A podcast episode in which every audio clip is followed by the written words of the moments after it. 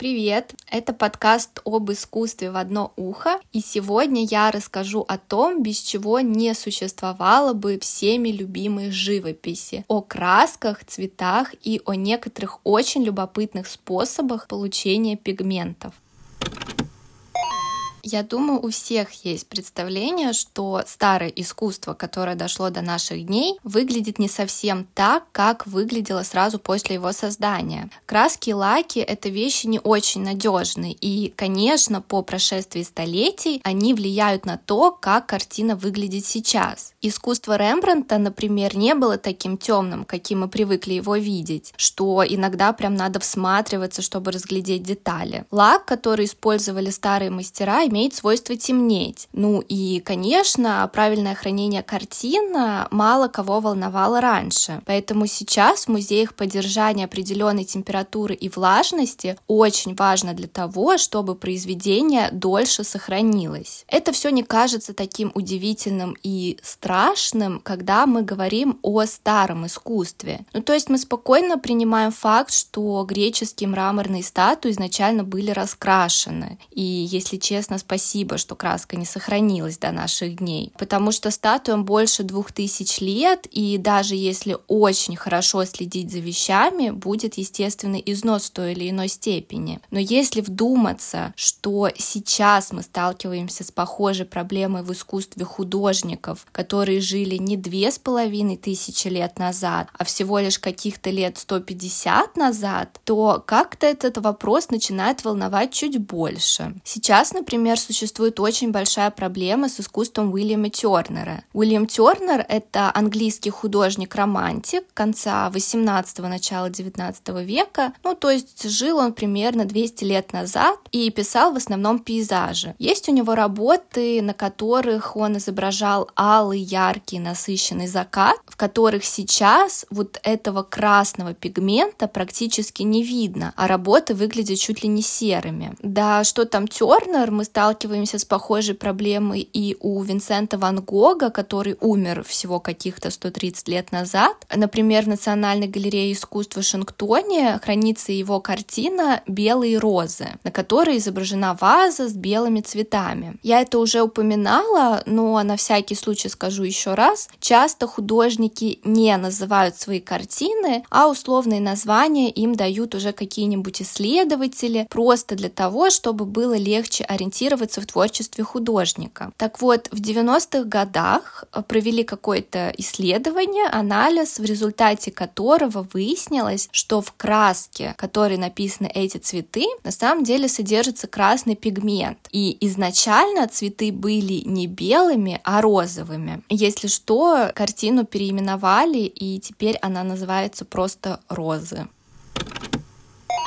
В современных реалиях, конечно, для нас нет ничего сложного в том, чтобы пойти в магазин, купить краску и написать картину. Сейчас у художника есть уже готовые краски, которыми он работает, поэтому в каком-то смысле он оказывается как будто оторванным от материала. Он именно художник, а не ремесленник, хотя раньше это была целая эпопея. Во-первых, допустим, в средневековье, если ты хотел стать художником, ты шел работать как как подмастерье к уже известному художнику, где первое, чем ты занимался, подготавливал материал, из которого уже когда-нибудь потом, если повезет, будешь творить. Что я имею в виду под подготавливал материал? Ну, например, растирал пигмент, который потом становился краской. Что такое вообще краска по своей сути? Это цветной пигмент. Раньше были только природные пигменты, сейчас появились уже и синтетические. Это порошочек, порошочек, который смешивается с каким-то связующим веществом. Природные пигменты, те, которые встречаются в природе, например, какие-нибудь цветные минералы. Раздробили цветной камень, получился цветной порошок. Синтетические пигменты, те, которые получаются искусственно, в основном при помощи химических реакций. Что значит смешивание со связующим веществом? Это значит, что в порошок добавляют еще что-то, что помогает получить нужную консистенцию и стойкость, чтобы использовать пигмент для рисования. Например, масляные краски — это пигмент плюс масло. Пигмент плюс яичный желток — это темпера. А Акварель, например, может быть смесью пигмента и растительного клея. Тут разные есть варианты. Но, надеюсь, в целом смысл понятен. Так вот, получается, что художники, которые творили позже,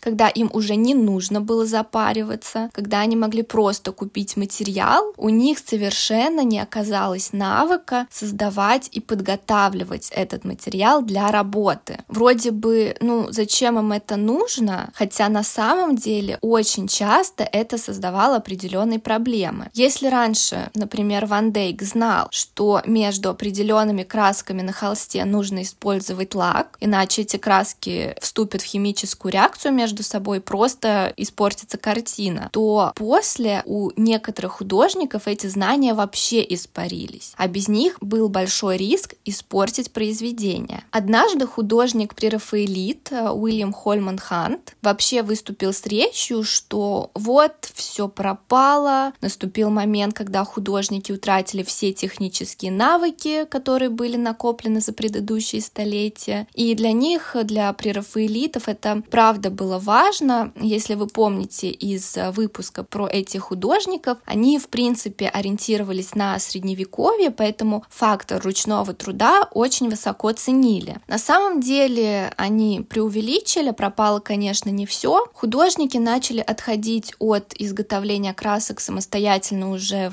в в 17 веке, когда появилась такая специальная профессия, как красковар. Вообще красковары это были люди, которые занимаются не только красками, они в том числе продавали и кисти, и холсты, да, и вообще всякие на тот момент экзотические штуки типа шоколада, ванили. Изначально отношение к ним было более скептическим, кто-то даже их старался избегать, потому что, ну, мало ли что они там могут подмешать в краски, что испортит испортит картину. Ну а со временем к ним начали относиться все спокойнее, и красковары стали делом привычным. Э, если мыслить философскими категориями, то можно сказать, что идейно, отчасти с этим поворотом, художники перешли из категории ремесленников в категорию чистого творения, чистого искусства. То есть они стали людьми, которые занимаются исключительно творчеством и ничем больше, а остальное для вот этих всех смертных. Еще одна революция случилась, когда придумали новый тип хранения красок казалось бы. До этого краски обычно хранили, как вы думаете, в чем? Краски хранили в мочевых пузырях свиней. И надо сказать, что это было достаточно сложно. Как минимум надо было этот пузырь достать из свиньи, потом а, из него вырезать кусочек тоненькой кожи, переложить туда небольшое количество жидкой краски и потом пока краска как бы внутри этого пузыря, завязать его концы бечевкой. Если художнику нужна была краска, гвоздем прокалывали пузырь, выдавливали нужное количество на палитру, и потом то ли зашивали этот прокол, то ли затыкали гвоздем, но в любом случае это был очень долгий, неудобный процесс. Пузыри вообще могли лопаться, краска грязнилась. Ну и, конечно, самая большая проблема для художников была в том, что краски высыхали высыхали. То есть по-хорошему надо было заранее продумывать, сколько какой краски тебе понадобится и когда она понадобится. Что придумали в XIX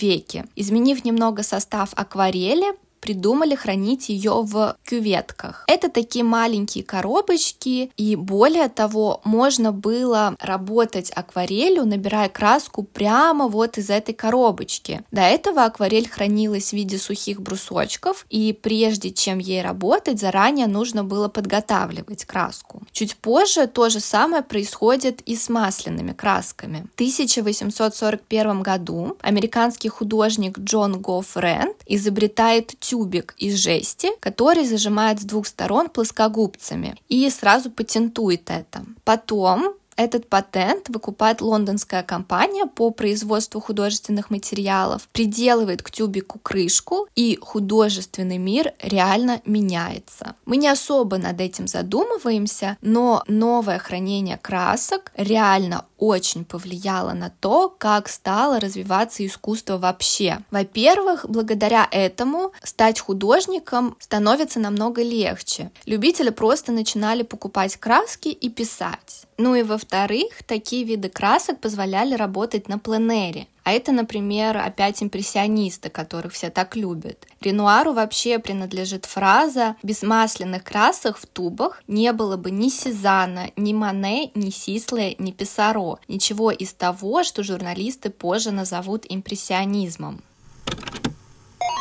В этом выпуске я бы хотела поговорить о некоторых красителях и о том, как их добывают. И остановиться я решила на основных цветах. Это красный, синий и желтый. Я надеюсь, понятно, почему это основные цвета и почему среди них нет зеленого, но на всякий случай это цвета, при смешении которых получаются другие, хотя надо понимать, что с пигментами это не всегда работает. Например, чтобы получить фиолетовый цвет, по идее мы можем смешать синий и красный, но при этом есть и свои способы получения сразу фиолетового пигмента. Надо понимать, что есть много способов получения того или иного пигмента, но, как правило, это все-таки будут разные оттенки. Плюс способ, который возможен на одной территории, будет совершенно невозможен на другой, что, кстати, хорошо видно на истории красного пигмента. Например, есть краситель кармин, который раньше получали только в Мексике. Есть киноварь, которую добывали в Древнем Риме. Это просто минерал ртутный. Персы и индусы использовали миниум. Это уже другой минерал, но тоже красный. Кстати, знаменитые персидские миниатюры, маленькие иллюстрации, которыми украшали книги, называются так не потому, что они маленькие, а как раз потому, что в них использовали яркий красный цвет из миниума. Я поподробнее расскажу о кармине или кашениле. В прошлом это одна из самых ярких насыщенных красных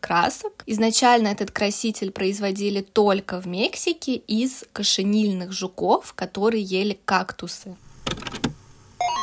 Кошениль — это такие жучки среднего размера с достаточно большим телом. Чтобы получать из них пигмент, содержит целые плантации с кактусами, на которых специально разводят жуков кошенили. И поскольку вообще это жуки-паразиты, на самом деле достаточно сложно содержать ферму, потому что надо найти идеальный баланс между тем, чтобы жуки вырастали как можно больше, потому что чем больше жук, тем больше краски, и между тем, чтобы эти жуки как бы не посъедали все кактусы, иначе краски просто не будет. Собирать жуков тоже тяжело, потому что очень легко пораниться кактусами. Плюс сами жуки крепко впиваются в растения, чтобы их снять с кактуса, используют щетки с очень жесткой щетиной. После того, как жуков собрали, их сушат, и уже после того, как они становятся полностью сухими, перемалывают в порошок. То есть, да, пигмент кармина – это перемолотые жуки. Это, конечно, печально.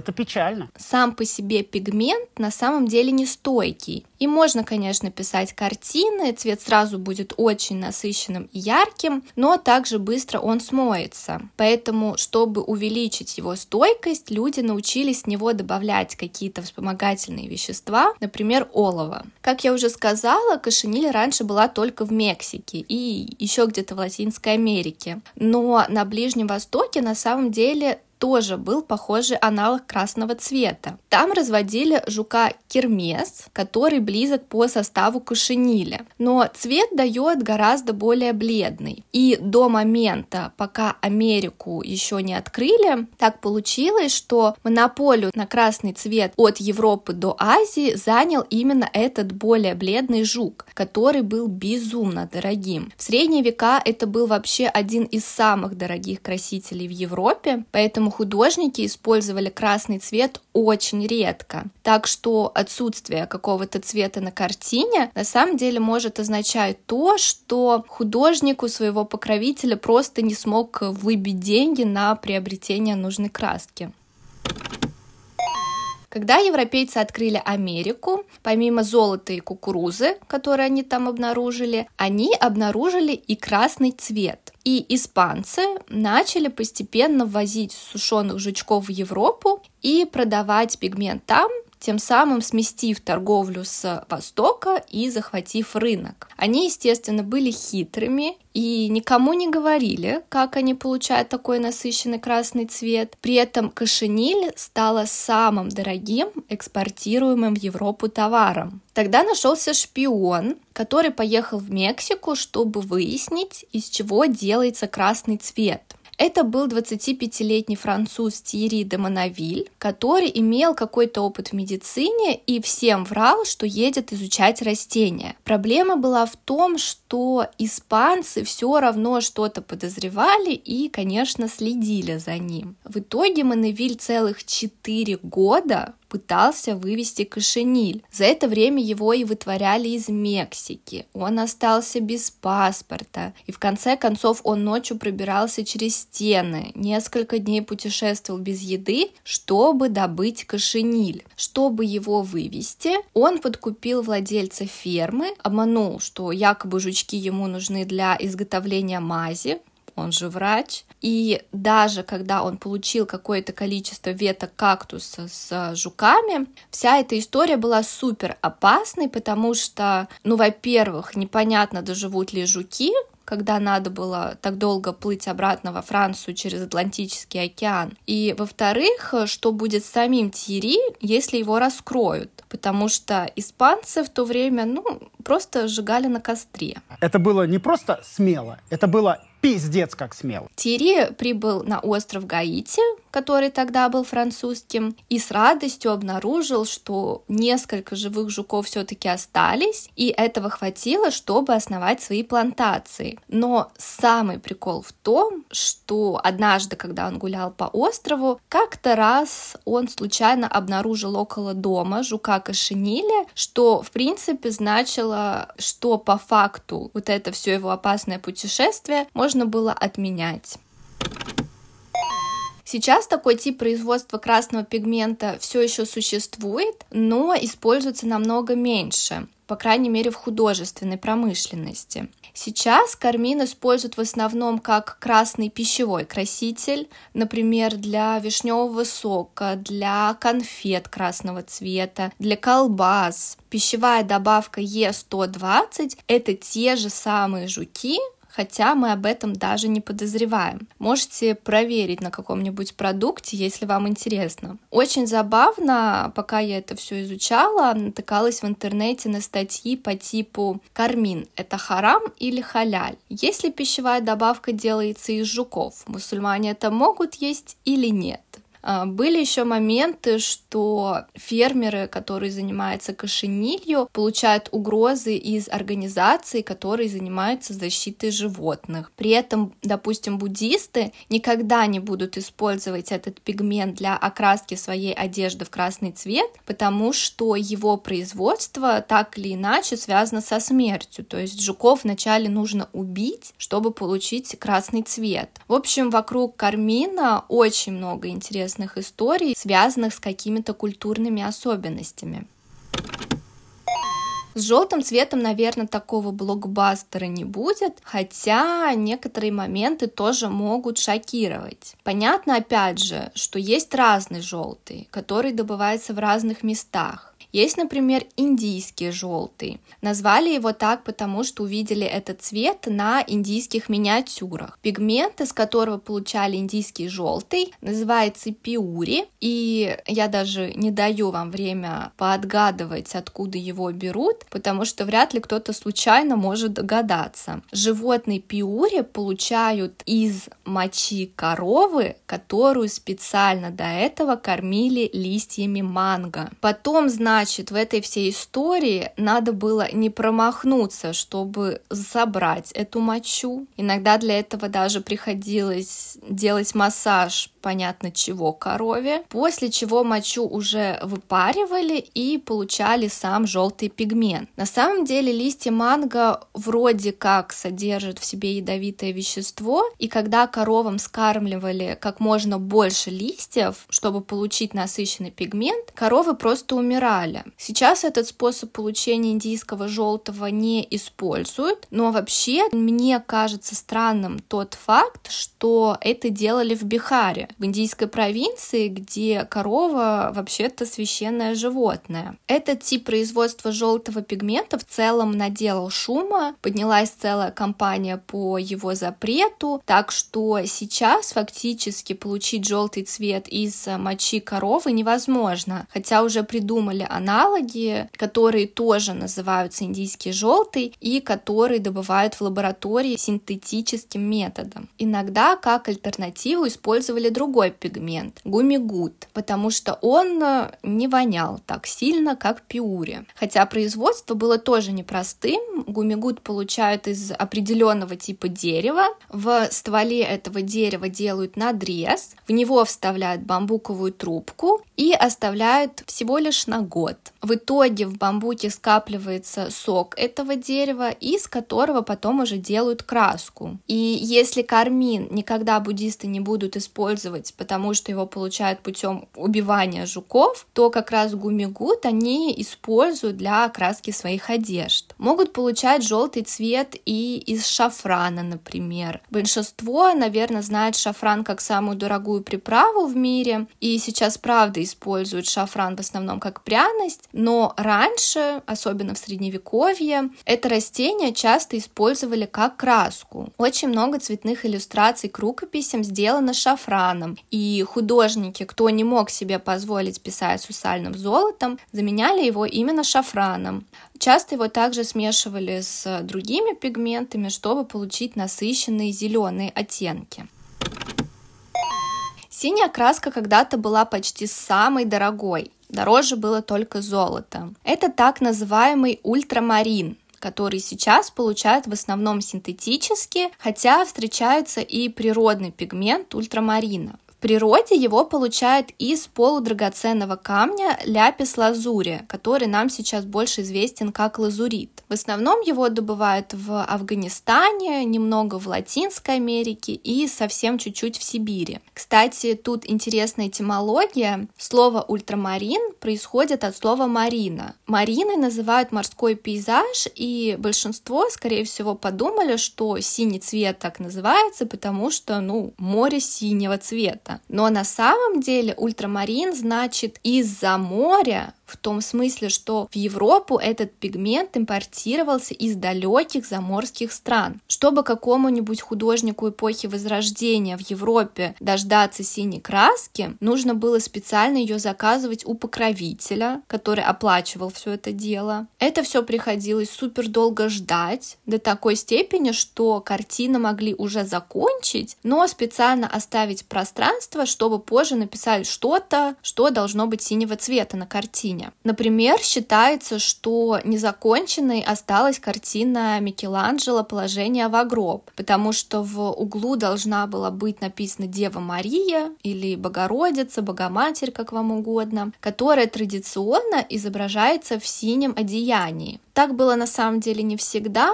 но примерно в XIII веке это становится очень заметной тенденцией, а с XVI века уже практически всегда Дева Мария на картинах в синем. Это вам лайфхак, как можно Марию атрибутировать на картинах. Добыть ляпис-лазурь, конечно, сложно. В Афганистане эти синие камни находятся в очень глубоких шахтах. Сейчас их просверливают и взрывают для того, чтобы открыть доступ к камню. А раньше людям приходилось под скалами разводить костры, потом огонь заливать холодной водой, в результате чего скала трескалась из-за перепада температур и открывался доступ к лазуриту. Это было не только сложно, но и опасно, поэтому в этом процессе добычи синего пигмента для краски на самом деле погибало много людей.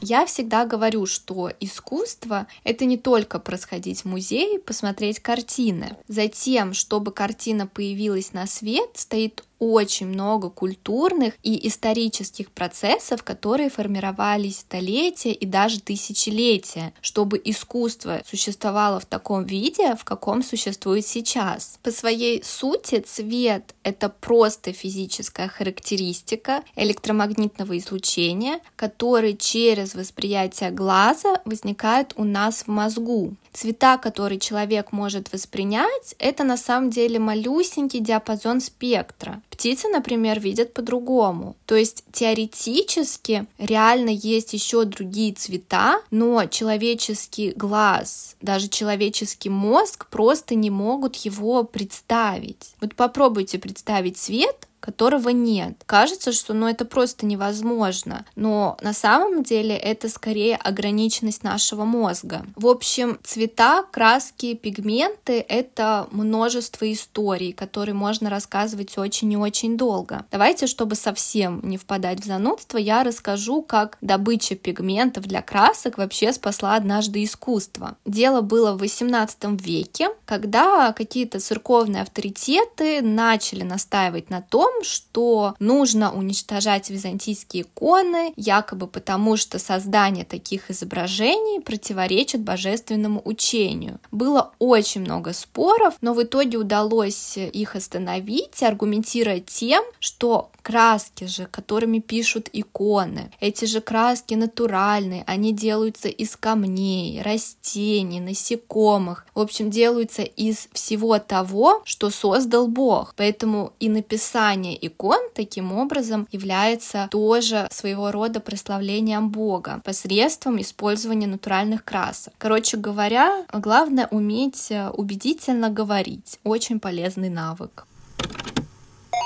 В описании есть ссылка на телеграм-канал, где можно посмотреть очень интересные материалы к этому выпуску. Например, там есть видео, как добывают красный пигмент из жучков. Пока!